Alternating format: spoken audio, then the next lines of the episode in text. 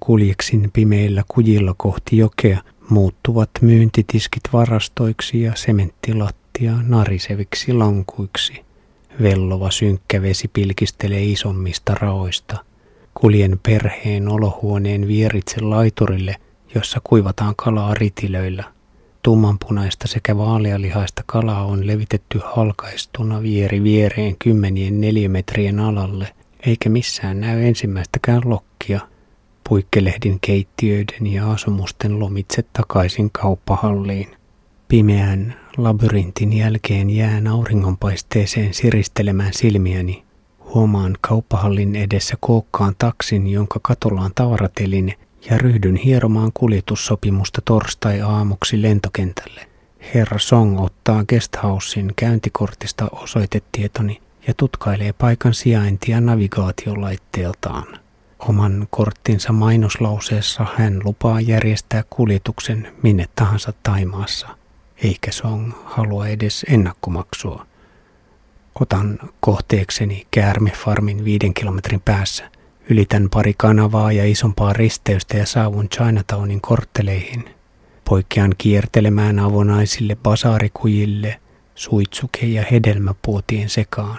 Autokorjaamojen kadulla ajorataa käytetään verstaana. Löydän pysäköidyn kuorma-auton, jolla on ikää vähintään 50 vuotta. Palaan isolle kadulle ja alitan betonipylväiden päällä kulkevan moottoritien.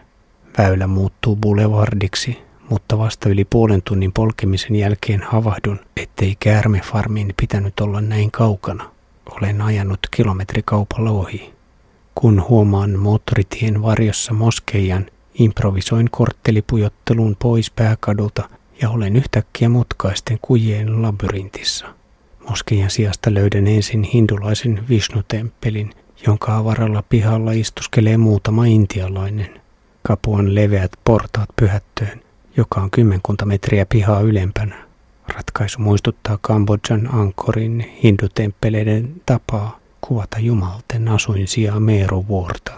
Isoa salia peittää punainen kokolattiamatto ja neonputkin valaistusta katosta roikkuu sähkökynttelikköjä ja isoja metallikelloja, joita kolistellaan hartausrituaaleissa. Alttariaidan takana on ihmisen kokoisia patsaita, Oranssit kukkanauhat koristavat elämää, ylläpitävää Visnua ja hänen puolisoaan Laksmia, tiedon ja rikkauden jumalatarta. Hahmojen joukossa on myös vuoristoteiden matkalaisten suojelija, apina jumala Hanuman. Hiljaisen hetken jälkeen laskedun pihamaalle, jossa istuvat miehet viittoat luokseen. He ovat kotoisin Pohjois-Intiasta Uttar Pradeshin osavaltiosta. Nelikymppinen mies kysyy poikalapsieni määrää mikä muistuttaa hätkähdyttävästi siitä, kuinka paljon vahvempi naisten ja tyttöjen asema onkaan Kaakkois-Aasiassa kuin Intiassa. Suuntaan kohti Banglampua. Vartin jälkeen jämähdän ruuhkaan, jossa ei mahdu pujottelemaan edes seisovien jonojen välissä. Kadun reunan kaiteessa on aukko, josta saan nostettua pyörän jalkakäytävälle ja pääsen taluttamalla pahimman tukoksen ohi.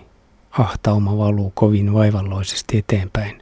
Muutaman korttelin päässä liikenne vetää pääväylällä paremmin ja pääsen kaahaamaan liikennevalojen välisiä pätkiä, mutta valojen vaihtumisrytmi on toivottoman hidas. Toistan edellispäivän havainnon, että pisimmät punaiset kestävät neljä minuuttia. Kiskon ajoneuvovirran rytmissä oikealta vaikuttavaan suuntaan puolisen tuntia, mutta kun kysyn reittiä, viittoo motoristimies tulosuuntaani. Risteyksien jatkumossa olen hukannut oikean kompassilukeman täydellisesti. Pimeä ehtii laskeutua ennen kuin vihdoin löydän katukyltin, jonka mukaan osaan paikallistaa itseni. Panglan puun ei ole sittenkään kuin kolmisen kilometriä.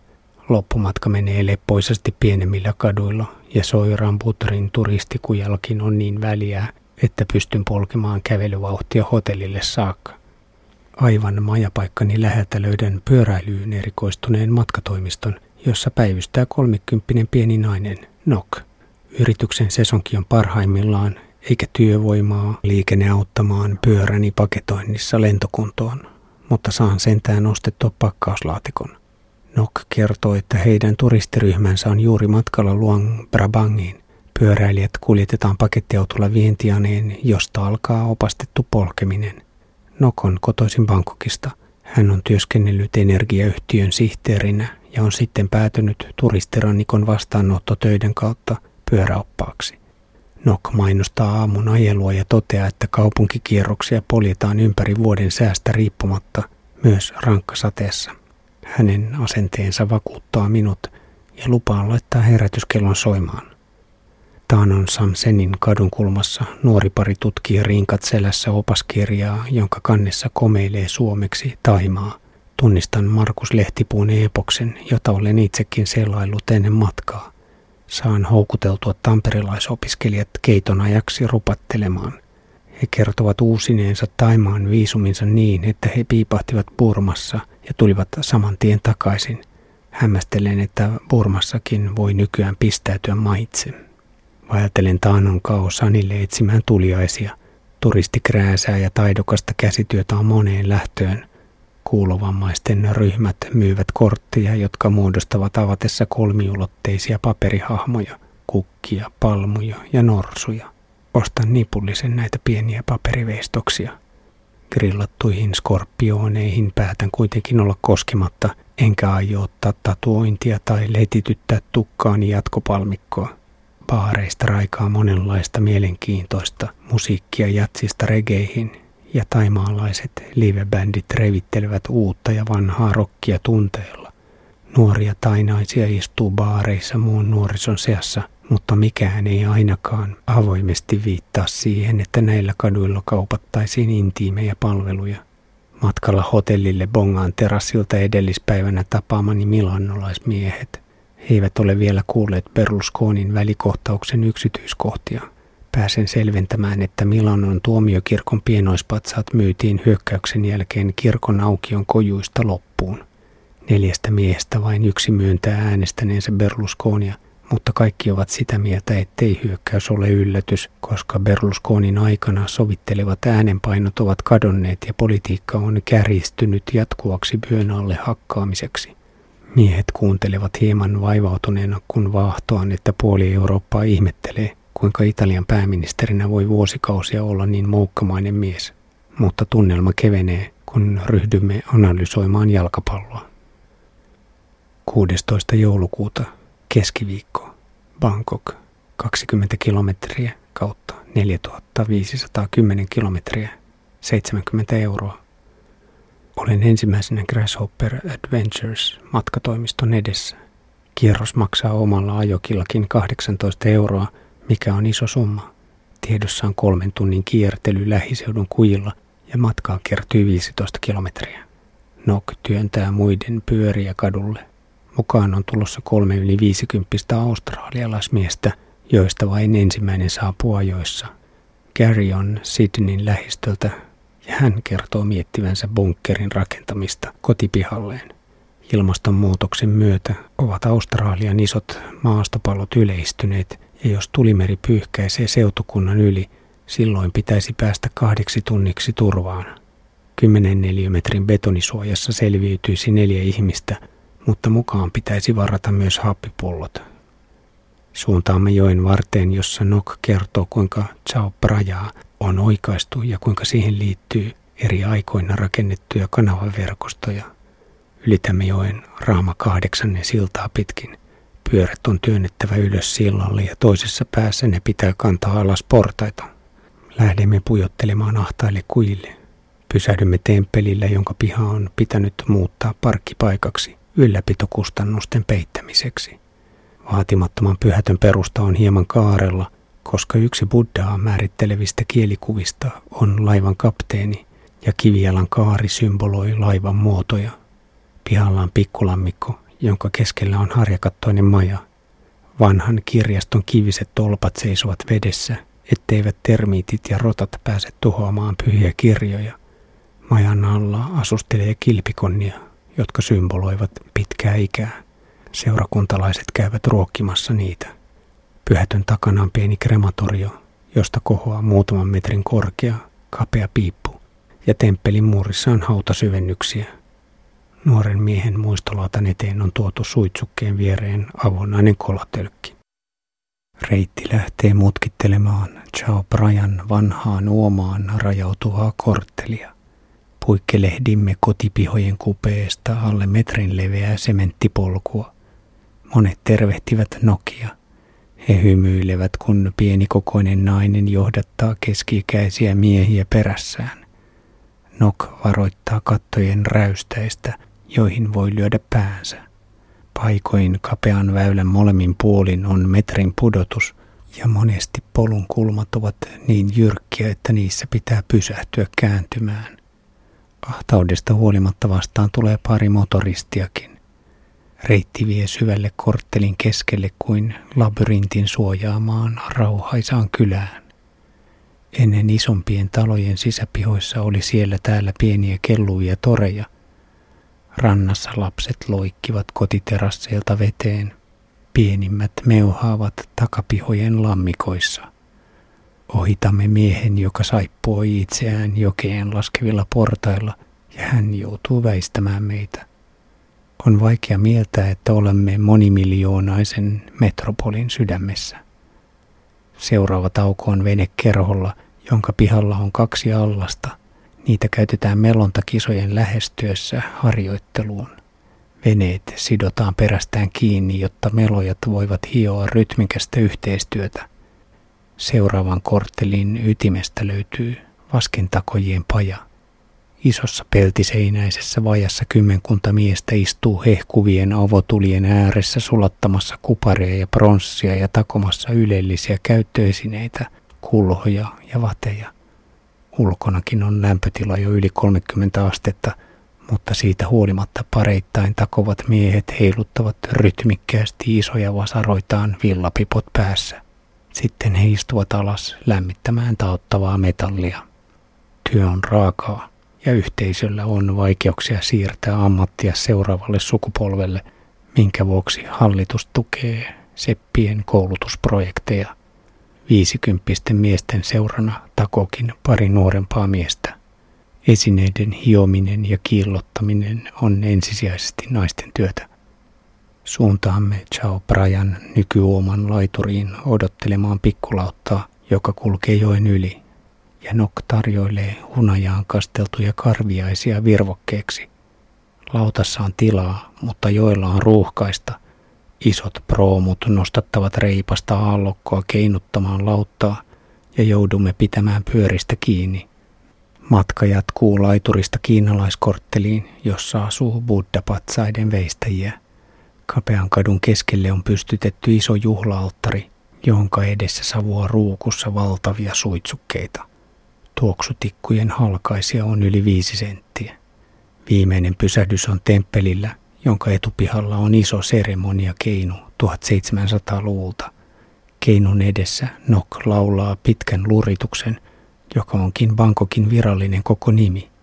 Muinaisista palin ja sanskriitin kielistä periytyvä enkelten kaupunkia ylistävä runoelma kuuluu koululaisten ulkoa opeteltaviin värssyihin.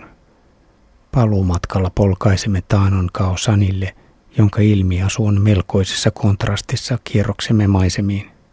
Aivan lopuksi pujahdamme Soiran putrille temppelipihan kapean portin läpi. Kujaretki on ollut jokaisen patin arvoinen. Keiton jälkeen lähden haalimaan pakkaustarvikkeita läheisestä tavaratalosta. Sisätilat on ilmastoitu hyytävän kylmiksi ja takki pitää pukea päälle. Vahvaa pakkausteippiä löydän helposti, mutta muoviköyden paikallistaminen tuottaa vaivaa. Ostan ompelutarvikeosastolta 100 metriä ohutta mustaa köyttä 7 batin metrihinnalla, eli yhteensä noin 15 eurolla. Ryhdyn askartelemaan hotellin aulassa, mutta hankkimani maastopöydän pakkauslaatikko on liian pieni ja käyn ostamassa Nokilta toisenkin. Aion yhdistää pahvilaatikot leikkaamalla niistä toisen päädyn auki ja teippaamalla ja sitomalla ne limittäin niin, että toisesta tulee pohjapala ja toisesta kansipala. Vuotta aiemmin näin Mumbaissa, kuinka intialaiset hotellityöläiset rakensivat kolmesta TV-pahvilaatikosta pyörän kuljetuspaketin ja siihen nähden tämä on helppo operaatio. Mutta silti puuhaa menee pari tuntia. Ensin ohjaustangon vääntö rungon suuntaiseksi, Sitten polkimet ja etupyörä irti ja niiden sitominen nippusiteillä runkoon ja äärimmäiseen sisäasentoon säädetyn vaihtajan vuoraan makualustalla. Pari hotellivierasta pysähtyi auttamaan paketin kasaamisessa, mutta toisin kuin Mumbaissa, majoitusalan ammattilaiset eivät osoita kiinnostusta touhuun. Iltapäivä hämärtyi illaksi. Käyn keitolla ja teen ostoskierroksen. Löydän puisen lohikärmeen, pienen buddhan, pari kaulahuivia, kohtuullisen hyviä karttoja ja lisää kuurojen kolmiulotteisia kortteja. Ostan muutaman CD länsimaisittain maustettua etnomusiikkia, mutta pehmeä nimelää tai poppia ei näiltä kaduilta saa kaivamallakaan esiin. En saa eväksi maan suosituinta musiikkia. Muistan Aussimiehen aamuisen kommentin. Kaasan Roadin ketto on paikallisesta todellisuudesta täysin vieraantunut kulttuurisaasteen saareke. Tasoittelen kulttuurien törmäystä investoimalla nuoren näkövammaisen hyvinvointiin.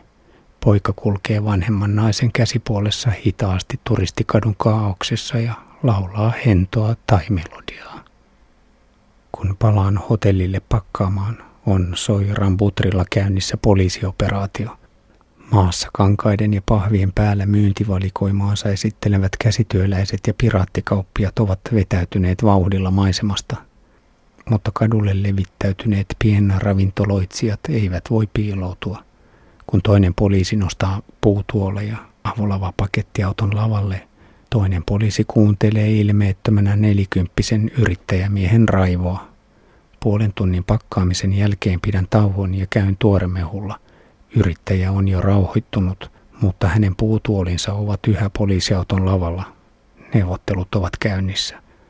Selvitän ahtaan koppini kaauksen puolessa toista tunnissa ja palaan turistiketon iltaan nauttimaan viimeisistä kesän lämmöistä. Katuravintoloitsija on saanut puutuolinsa takaisin. Hinnasta on päästy yhteisymmärrykseen. Syön pienen grillatun lihavartaan ja liipitän kiivimäisen raikasta dragonfruit kaktushedelmän tuoremehua. Taanon Samsenin rauhaisessa kohdassa lähes kuusikymppinen mies onnistuu pysäyttämään minut katselemaan mytologiaa kuvaavia silkkipainomaalauksia.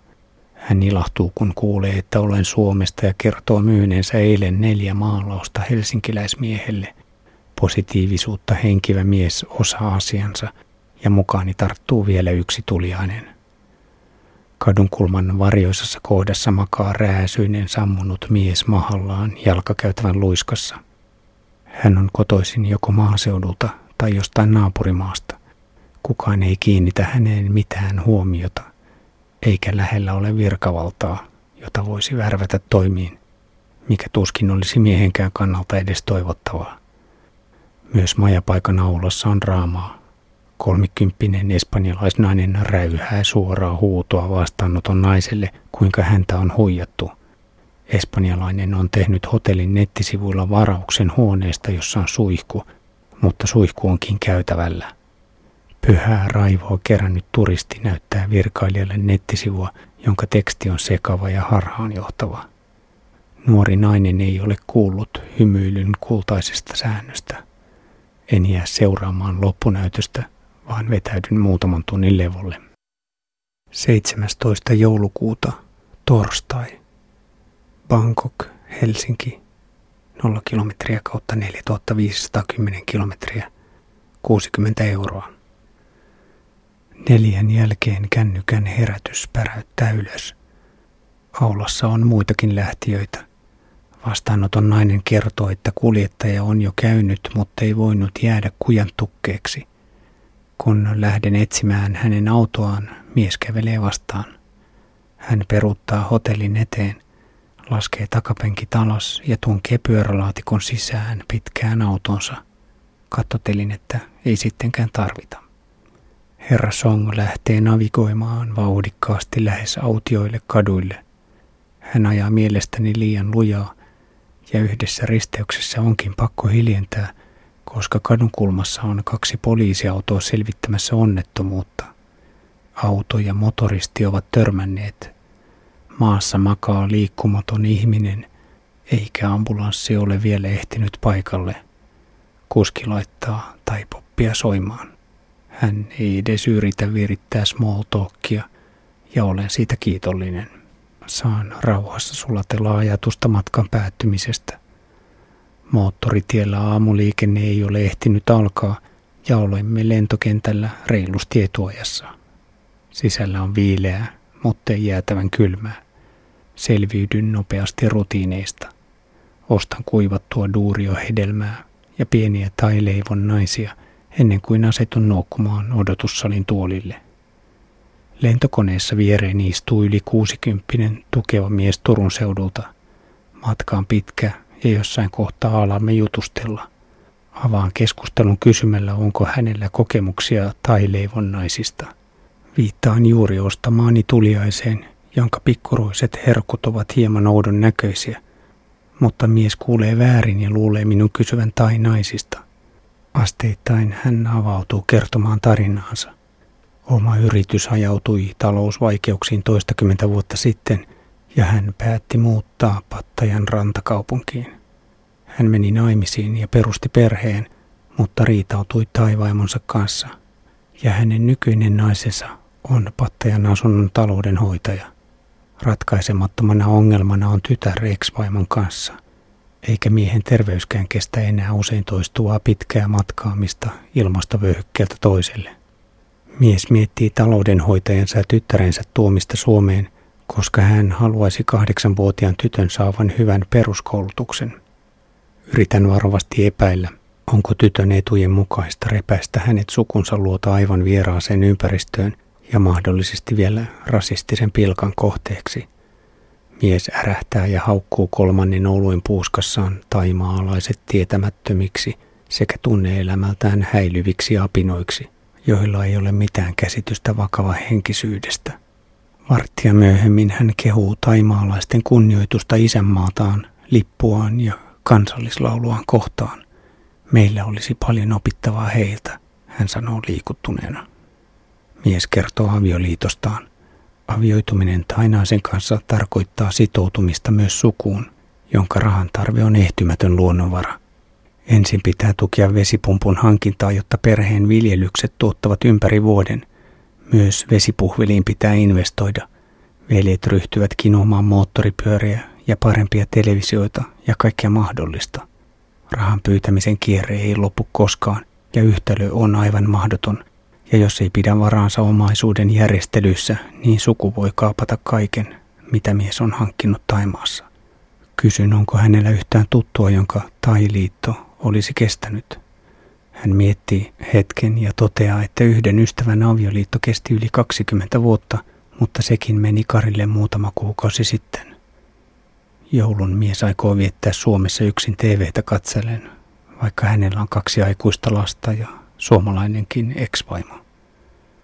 Jutustelu lopahtaa ja jään pohtimaan kahden kuukauden reissuani.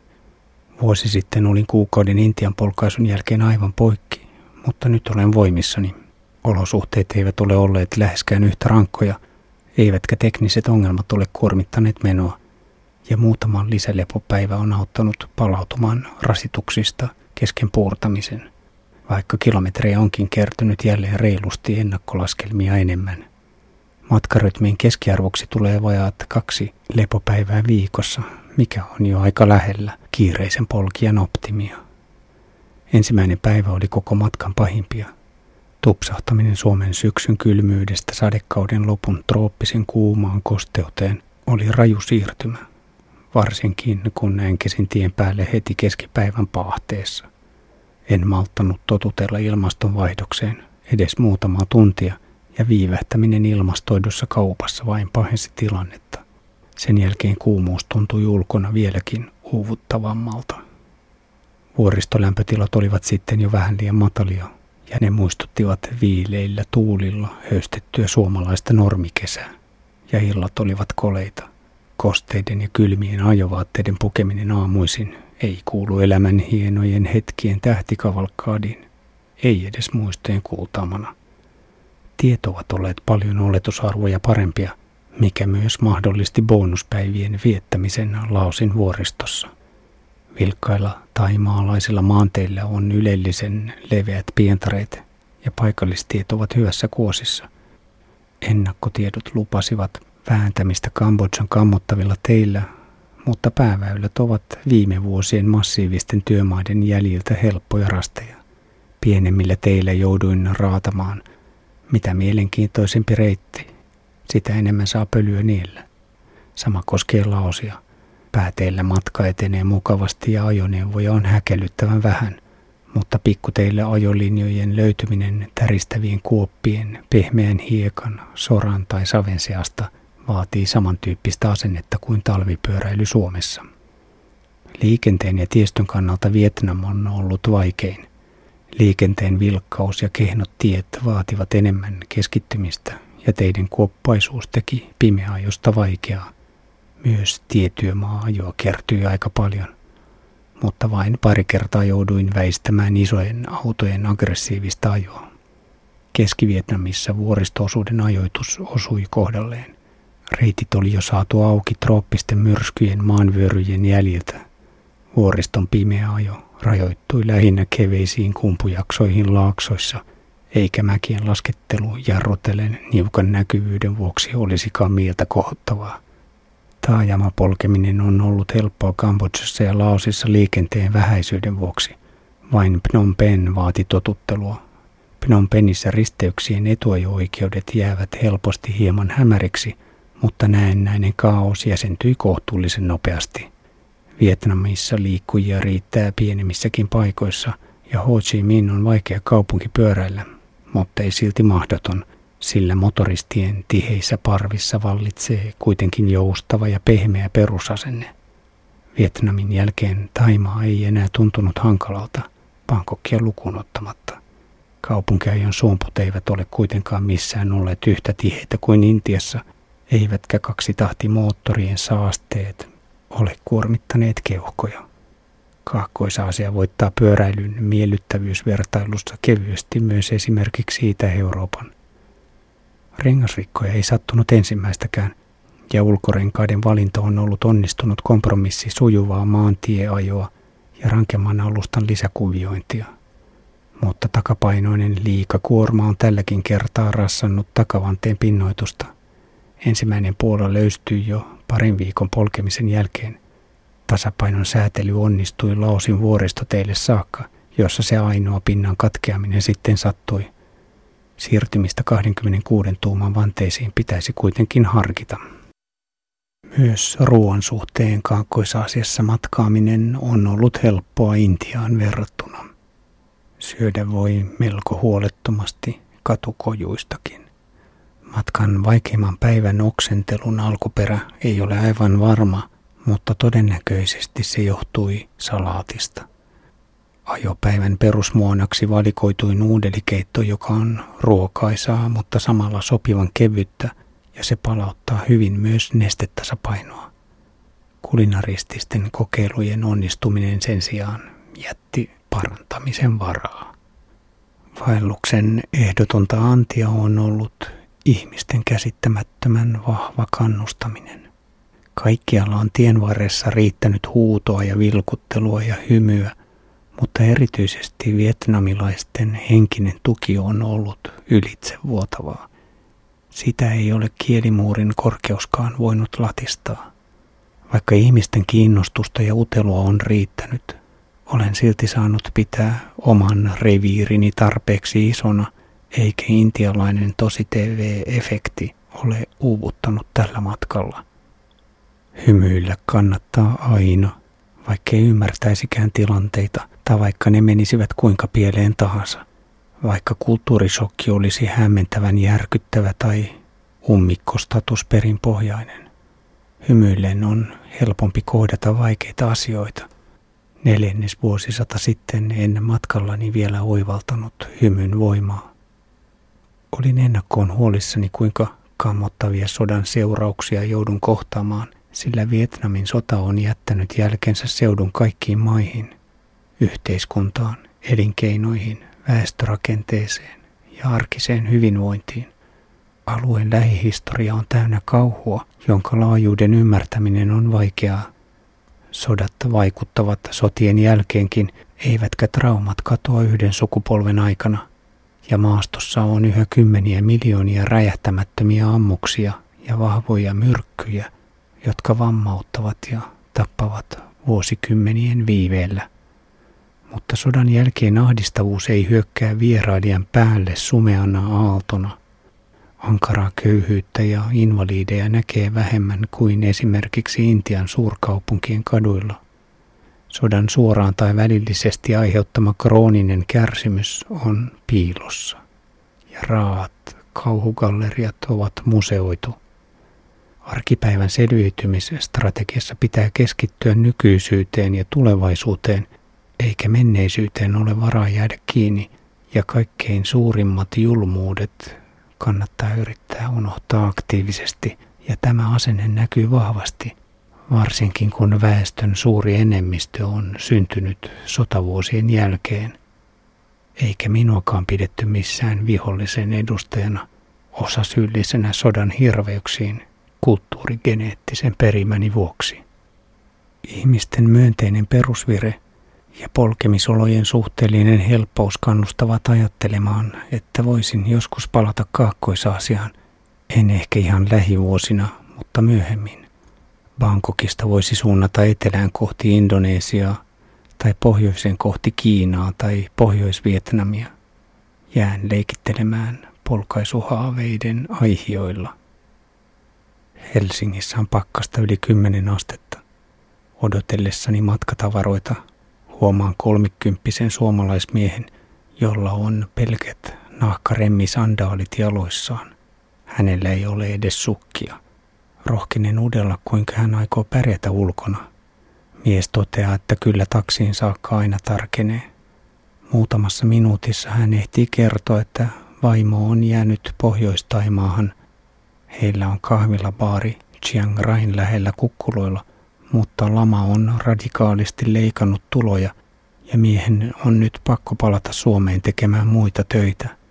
Tosin hänellä ei ole vielä selvää käsitystä, mitä hän ryhtyisi tekemään. Saan karavaanini kärrylle ja toivotan onnea optimistille ja muistan hymyillä. Epilogi. Vielä paluuiltana vaihdan ajokkiini nastarenkaat, sillä edessä on kahdeksan kilometrin työmatka Pasilaan. Pakkanen kiristyy 19 asteeseen ja aamulla lämpötilaero Bangkokiin on 52 astetta. Viiden ylimääräisen vaatekilon pukemiseen menee aikaa puoli tuntia oletettua enemmän.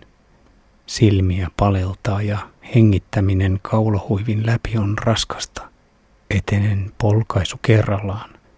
Vaihteiston etuvaihtaja jäätyy jo ennen Oulun kylää ja pysähtyessä linssit huurtuvat. Kun neljä kilometriä myöhemmin vääntäydyn pääradan ylittävälle sillalle Käpylässä, hajoaa laosissa vaurioitunut muovinen etulokasuoja. Aurinko hymyilee kylmyydessä ja maisemat ovat kuin zen-buddalaisesta maalauksesta – Sähköpostissa on viesti singapurilaiselta saarnaajalta. Steve valmistautuu haimasyöpäleikkaukseen. Puolta vuotta myöhemmin hän kertoo selviytyneensä raskaan vaiheen yli esirukouksen voimalla, ja hänen elämänkerralleen on löytynyt kirjoittaja.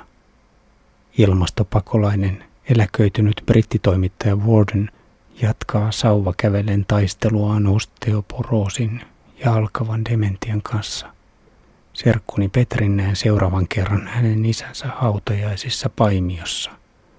Maaliskuun lopussa levottomuudet kärjistyvät Taimaassa viikkoja kestäväksi poikkeustilaksi. Sata tuhatta punapaitaa marssii Bangkokiin ja mielenosoittajat miehittävät yli kuukauden kaupungin keskeisintä ostosaluetta. He piirittävät parlamenttia, hyökkäävät Taimaan pörssiin ja polttavat ostoskeskuksen – Aseellisia yhteenottoja käydään myös Taanonkao Sanin alueella.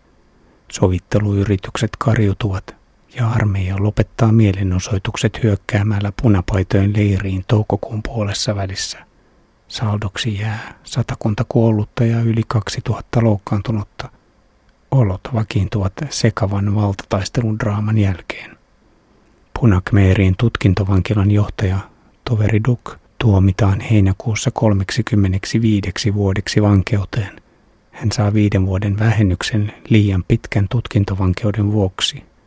Jos pyöveli kärsii rangaistuksensa loppuun, Hän vapautuu 87-vuotiaana vuonna 2029.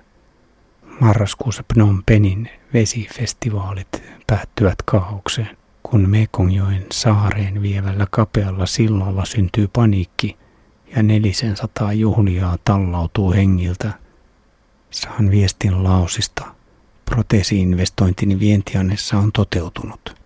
Ilman vasenta jalkaa syntynyt yhdeksänvuotias koulupoika Bakham saa nyt kuudennen proteesinsa. Edellinen oli kulunut loppuun ja käynyt jo pieneksi.